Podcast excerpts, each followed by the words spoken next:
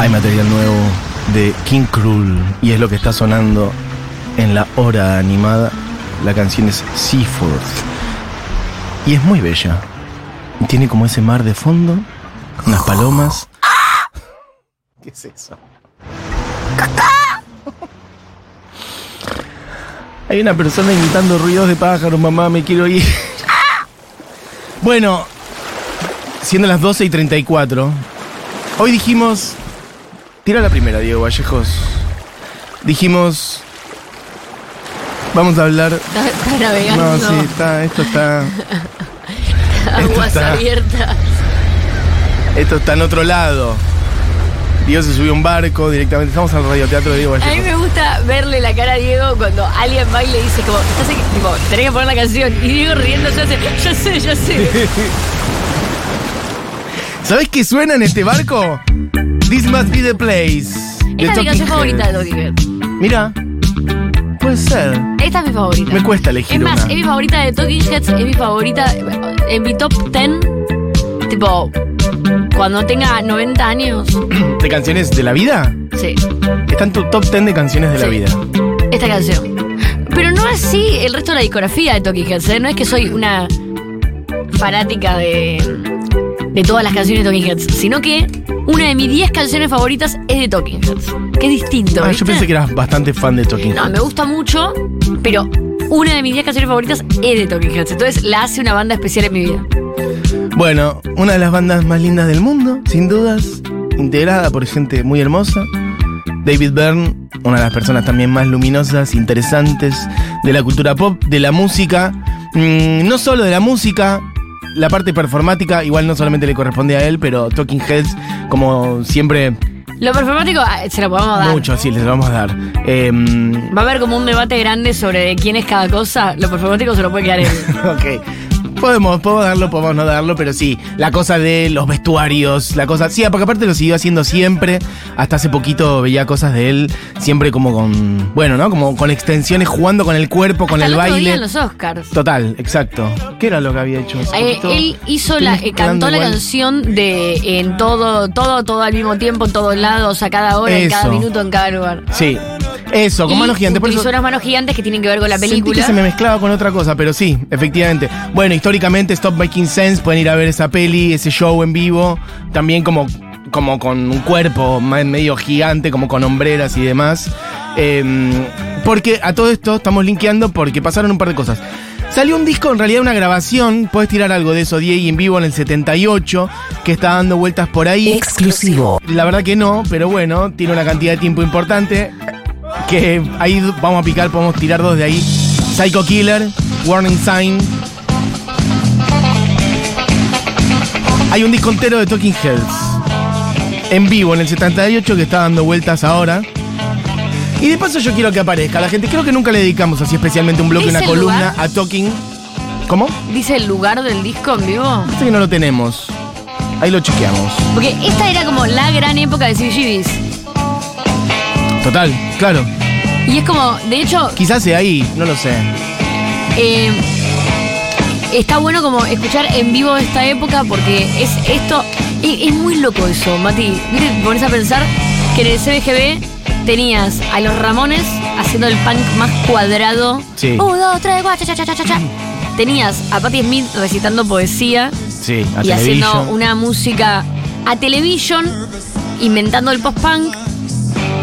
A Blondie haciendo como una música más eh, entre disco y, y- y rock, pero más arriba. Ujú. Y tenías esto. Esa era como. Qué combinación. Era, porque eran esas cosas. Era Ramones, Television, Patti Smith, eh, Blondie, Talking Heads. Esas eran las cinco. eh, lunes, martes, miércoles, jueves, Eso viernes. además quería decir, como Las cinco bandas fijas del CBG. para quien no supiera, eran como bandas residentes que tocaban todas las semanas prácticamente y cada una casi que tenía un día Casi, de- sí. de qué día tocan. Eso ya no existe más. Quizás ocurre o en otras sesiones con la electrónica, por decir, DJ Nazca, residente los días. eh, Lo que pasa es que no, sábados. no pasa más, Pero- digo, eh, porque en realidad en ese momento no había más bandas ni siquiera que quisieran tocar en ese lugar. Era como que Un no poco había eso, como que lotearon los días. Dijeron, ¿cuántas bandas hay? ¿Cuántos estos, días hay? Ningún lugar los aceptaba en, ningún- en- como, eh, en ningún escenario porque eran como Ramón, eh, era eso, eran cinco outsiders, eran como cinco cosas engendros. Eso para, mm, para quien no sepa, porque obviamente el público se renueva. Hay un club, Barbie lo dijo rápido, el CBGB, es un club en Nueva York en el cual Barbie estuviste. Sí, había. Bueno, había, es verdad. Eh, Y se cerró hace unos años. Mediados de los 70, 74, 5, 6, 7 fueron los años que alojó la escena punky newyorkina. Fue este, como la, la cuna de, de todas esas bandas. de todo el punk. Total. Y la cosa es esa, que en algún punto eh, lo interesante de Talking Heads es que no se dejaron mover ni un centímetro. Viste que ahora vos tenés, no sé, si tenés que poner cinco bandas, las bandas un poco como que todo el tiempo se dejan correr un toque, como, ay, ahora me voy a Ah, empezar a vestir sí, así, claro. voy a meter esta guitarra. Ujú. Estos eran, eh, Talking Heads era la banda más distinta a todas y no se movía un centímetro. Total. Bueno, una de las bandas más lindas del mundo para mí. eh, nunca vi a, claramente a Talking Heads, nunca vi a David Byrne. ¿Vos viste a Byrne alguna No, vez? Bueno, me encantaría que suceda. Si alguien vio, hay gente que sea fan de Talking Heads por acá dando vueltas. Moira Mema vio a David Byrne, pero ya ingresa al estudio. Por favor, Moira Mema. Y mm, cuenta dónde vio. Y a ver qué. La gente no puede soltar el tema gatos. Hola chiques, conocí a Talking Heads gracias a Los Cien Fuegos, claro, que tocaban Once in a Lifetime en castellano, hacían traducción y de a poco se convirtieron en una de mis bandas favoritas.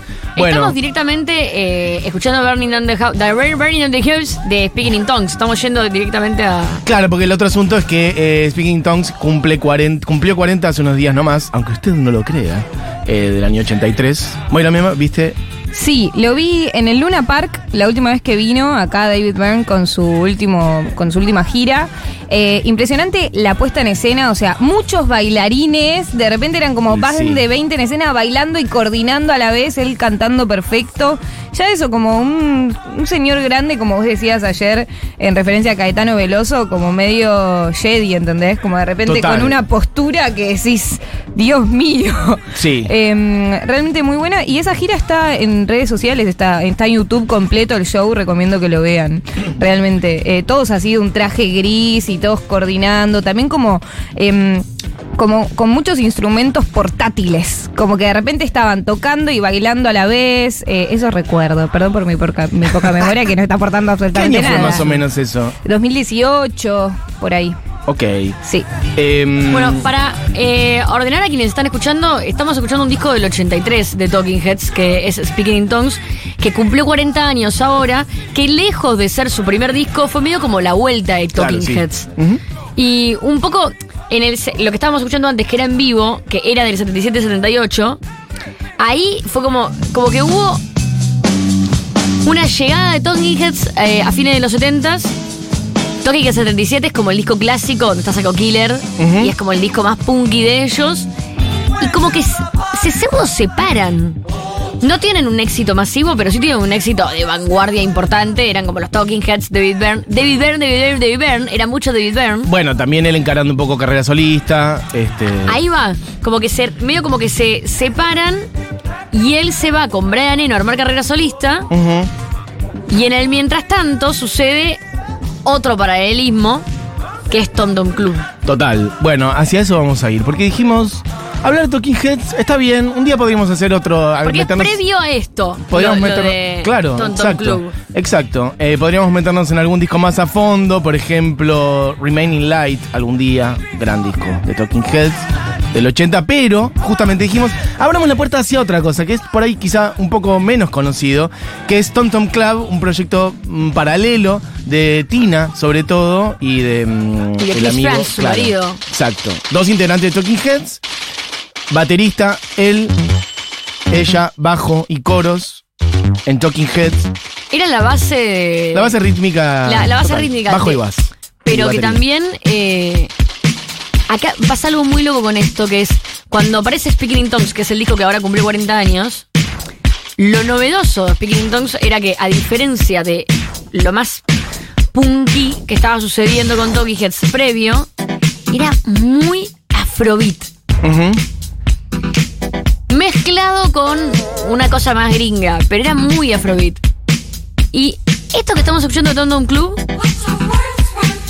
Acá ya cambiamos de banda, eh. Cuidado. Vamos a volver a decirlo porque fuimos haciendo Sí. una deriva. Estamos en el antesala proyecto. eso. Estamos en el proyecto paralelo que surgió de Talking Head, que es Tom Tom Club. que un poco es la antesala lo que va a pasar con Talking Heads. Como que el disco Speaking in Tongues es el que explota de Talking Heads, pero para mí es un disco que no hubiera pasado sin Tom Tom Club. Porque un poco se. Primero que aparece el ego. Como, bueno, yo me voy a hacer solista, de irse a comprar Neno, a hacer friqueadas, que como dentro de. Para, para lo que era su nicho estaba bien. Pero Toton Club explota. Recontra explota. Más que Talking Heads. Suena muchísimo, sobre todo un par de temas. Este es uno, el otro es Genius of Love, de su primer disco. Tom Tom Club es entonces un proyecto sobre todo armado por Tina Weymouth y Chris Franz, pero con un montón de otros músicos. Bueno, a este quiero... Esto. Esto está en Esto todos es. Speaking in Tongues. O sea, Total, esto para mí, sí. eso es lo que digo como, como que después es, uh, Speaking in Tongues ah, cambió la historia de la música Mm. de los ochentas. Pero fue esto. Bueno, y además esto influyó a muchísimas otras cosas también. De hecho, esta es una de las canciones más ampliadas de la historia. Pero pará, volvamos un poquito al anterior, Diegui, todavía. Estábamos poniendo un par de temas del primer disco de Tom Tom Club, que es Wordy, lo voy a decir pésimo, Wordy Rapping Hood. No lo dije tan mal, cuidado. No. Eh, esta yo quiero que suene un poquito, hay una parte que es como que tiene un infantil un infantil creo que es que de origen marroquí, que es. Ahí viene, a ver. No, falta, te metiste justo en una vuelta percusiva.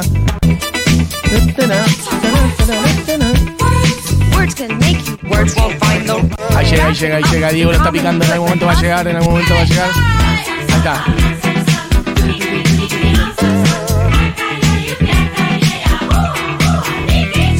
Yo traje dos refes infantiles, porque es efectivamente un infantil. Este tira la- las dos tiraron al principio, Diego, no sé si tenés dos o una. ¿Tenés una? Bueno, una que se llama Aram Sam Sam, básicamente. Aram Sam Sam. No sé dónde está en la lista. Vamos todos a bailar el Aram Sam Sam.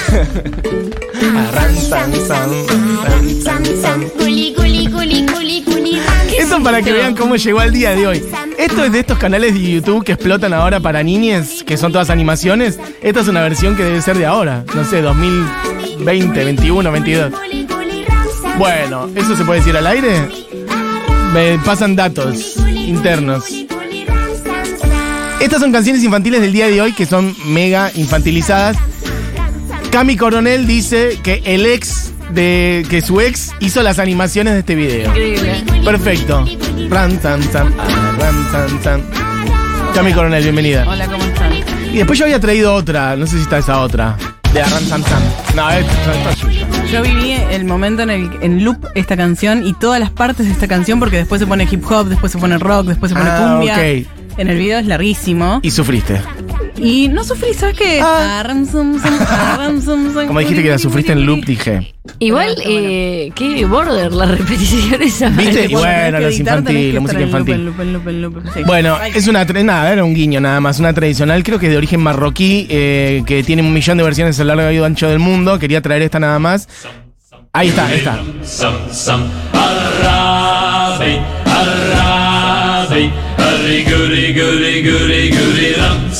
Bueno, nada, esta tiene como. Pero Esta tiene como 10 años antes que la de. que la grabación de. mm, de ese- Tom Tom Club. esa búsqueda, antes de. No, ya digo se fue a la mierda, cualquier Diego. cosa. Cualquier cosa, cualquier cosa. cualquier cosa. Quiero, eh, antes de, de que, de que sigas. Sí. No, pero volvé a Tom Tom Club. a World Ravenhead.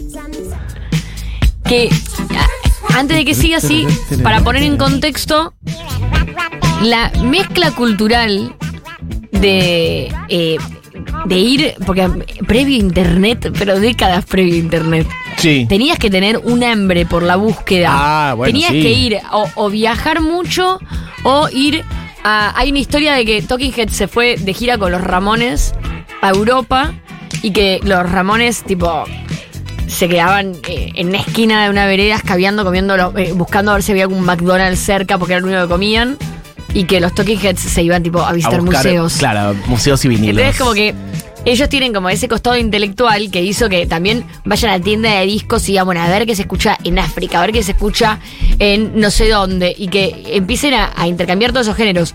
Pero para mí, este es el gen de todos los problemas, porque David Byrne medio que pseudo separa en ese momento a Talking Heads. Sí. Hay una biografía que es de Chris Franz que yo te decía que, que cada que la, hace, la tengo ahí para leerla hace un año y, y parece que ahí deschaba que David Byrne era un loco del ego y que en ese momento, hoy son amigos, pero que en ese momento era un loco del ego y que se adjudica todo, cambia los créditos de las canciones de Talking Heads a escondidas de ellos antes de que los discos salieran a la venta. Ok. Entonces, muchos créditos no aparecen ellos, aparece solo David Byrne, para que la historia quede así. Ellos arman Tom Tom Club un poco con bronca, y David Byrne se va con él un poco con bronca. Y el- los que realmente empiezan con el intercambio de géneros musicales Mm. mundiales son los Tom Tom Club. Y después lo sigue Talking Heads cuando se reúnen con Speaking in Tongues. Diego, saltá toda la parte de Genius of Love, que lo dejamos para el final. Puedes poner un poquito de El. El elefante, básicamente. Estamos en el primer disco de Tom Tom Club, que después fueron sacando bastantes más discos. De hecho, su último disco es bastante reciente y traje algunas canciones de ahí también. Y es un sonido que en ese momento claramente New Wave, un poco toma cosas del reggae, este... mm, Bueno, y de músicas como Sí, del de mundo. Hecho, este disco que estamos pasando creo que puede ser que, a ver, que Lee Perry es... eh, que esté por ahí. El quien está por ahí, que de hecho no lo dijimos, es Adrien Bellew, que es un bueno músico del carajo que ha trabajado con todo el mundo, que se escribe Beleu con W final y que elaboró con, bueno, sí, con Bowie, con Zappa, em, bueno, este, bueno, eh, fue parte de, de King Crimson, obviamente. Eh, bueno, eso, un montón de músicos del carajo haciendo este disco que es hermoso y que sonó por todos lados. Estamos picando un poquito. Hay mucho de aparte. Me parece muy hermoso que esté la voz de Tina Weymouth adelante. Una cosa muy lúdica. Puedes poner un poquito de Under the Boardwalk, DAE. Estamos picando el primer disco de Tom Tom Club. Como toda una energía muy luminosa, relajada, fiestera, un poco de la playa, del veranito. Toda esta música da muy a veranito. El, el último disco de Tom Tom Club lo hacen con eh, Lee Perry.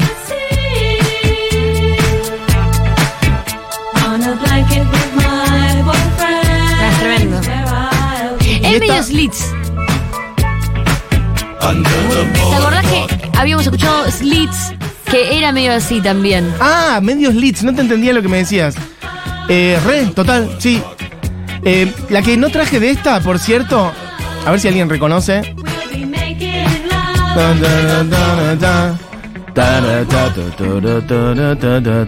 No me está saliendo la versión en castellano. La original es de Drifters. ¿Puedes buscar, Diego? ¿Te mato si te pido? Drifters. La misma canción, Under the Boardwalk. Y hay versión en castellano.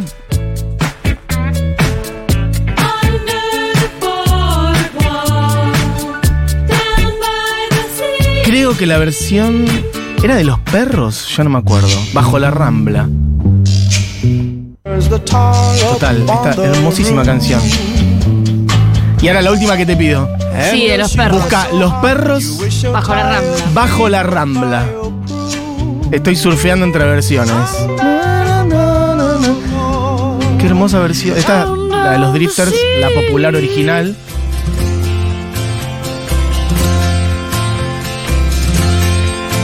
Cuando el sol no está Ahí está. y la tarde cae. ¿Esto qué es? Noventas, primeros Sí, principio de los noventas. noventas. Una cosa así. Bueno, saltando de una cosa a la otra. Em, ¿Qué más? Bueno, algunas más que Me podemos encuentro poner. solo, Total. sin un amor. Ese es el estribillo. Gracias. Me encuentro solo. Todos tienen su amor, me encuentro solo. Ya no sé qué hacer. Me encuentro solo. Solo. Bueno, un par más para mm, repasar Tom Tom Club.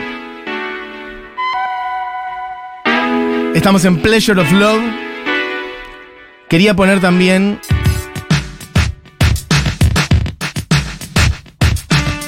Esto es del disco eh, siguiente.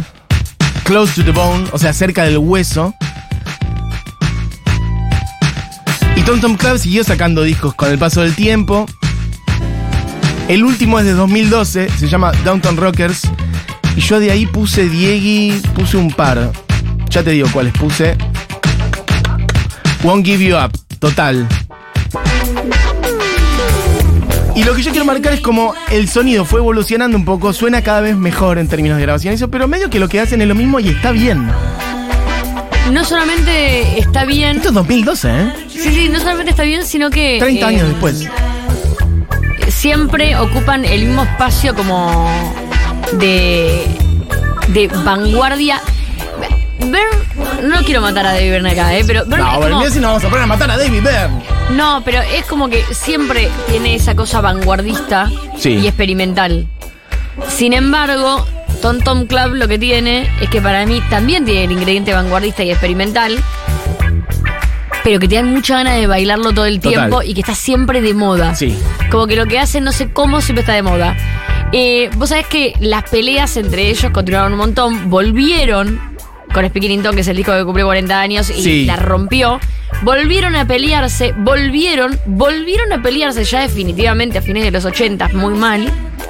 Y ellos armaron una banda que es The Heads.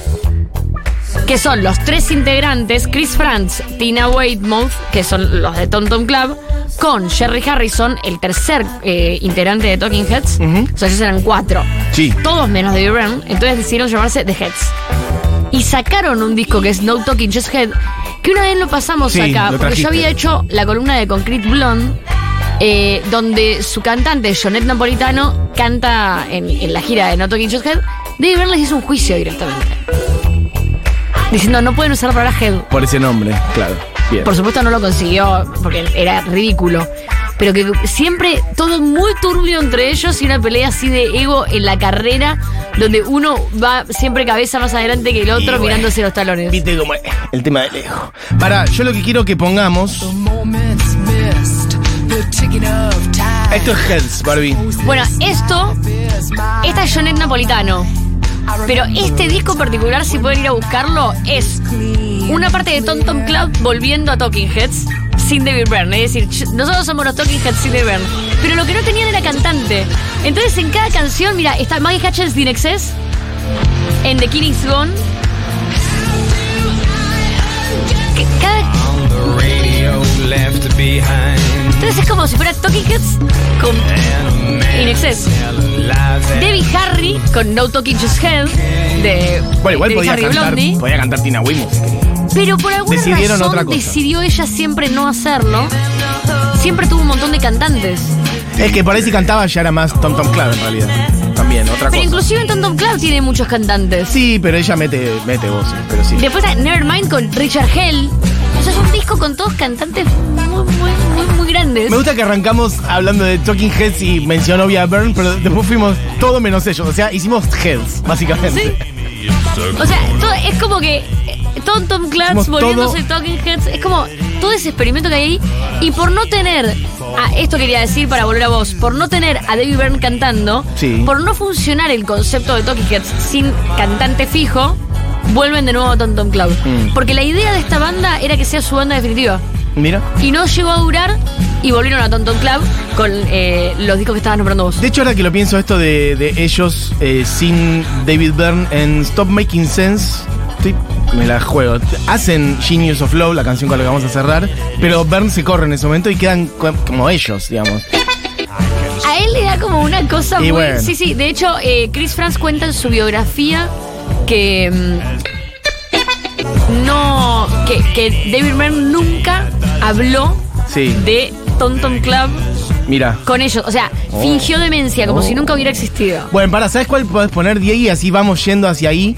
Vamos a arrancar por samples que se hacen sobre esta canción, que es un temazo. Estamos hablando de Genius of Love, que es el que va a sonar completo para cerrar. Pero vamos a arrancar por Fantasy de María Carey. Si querés, Fantasy, María Carey. Hace poco, hace un mes más o menos, yo hice una columna sobre ella y puse este tema, porque es mi preferido de María Carey, alguno elegirá otro, pero la verdad que está buenísimo, porque está basado en Genius of Love de Tom Tom Club. Y a la vez, voy a ir picando otros, pero mira, ahí viene, ¿eh?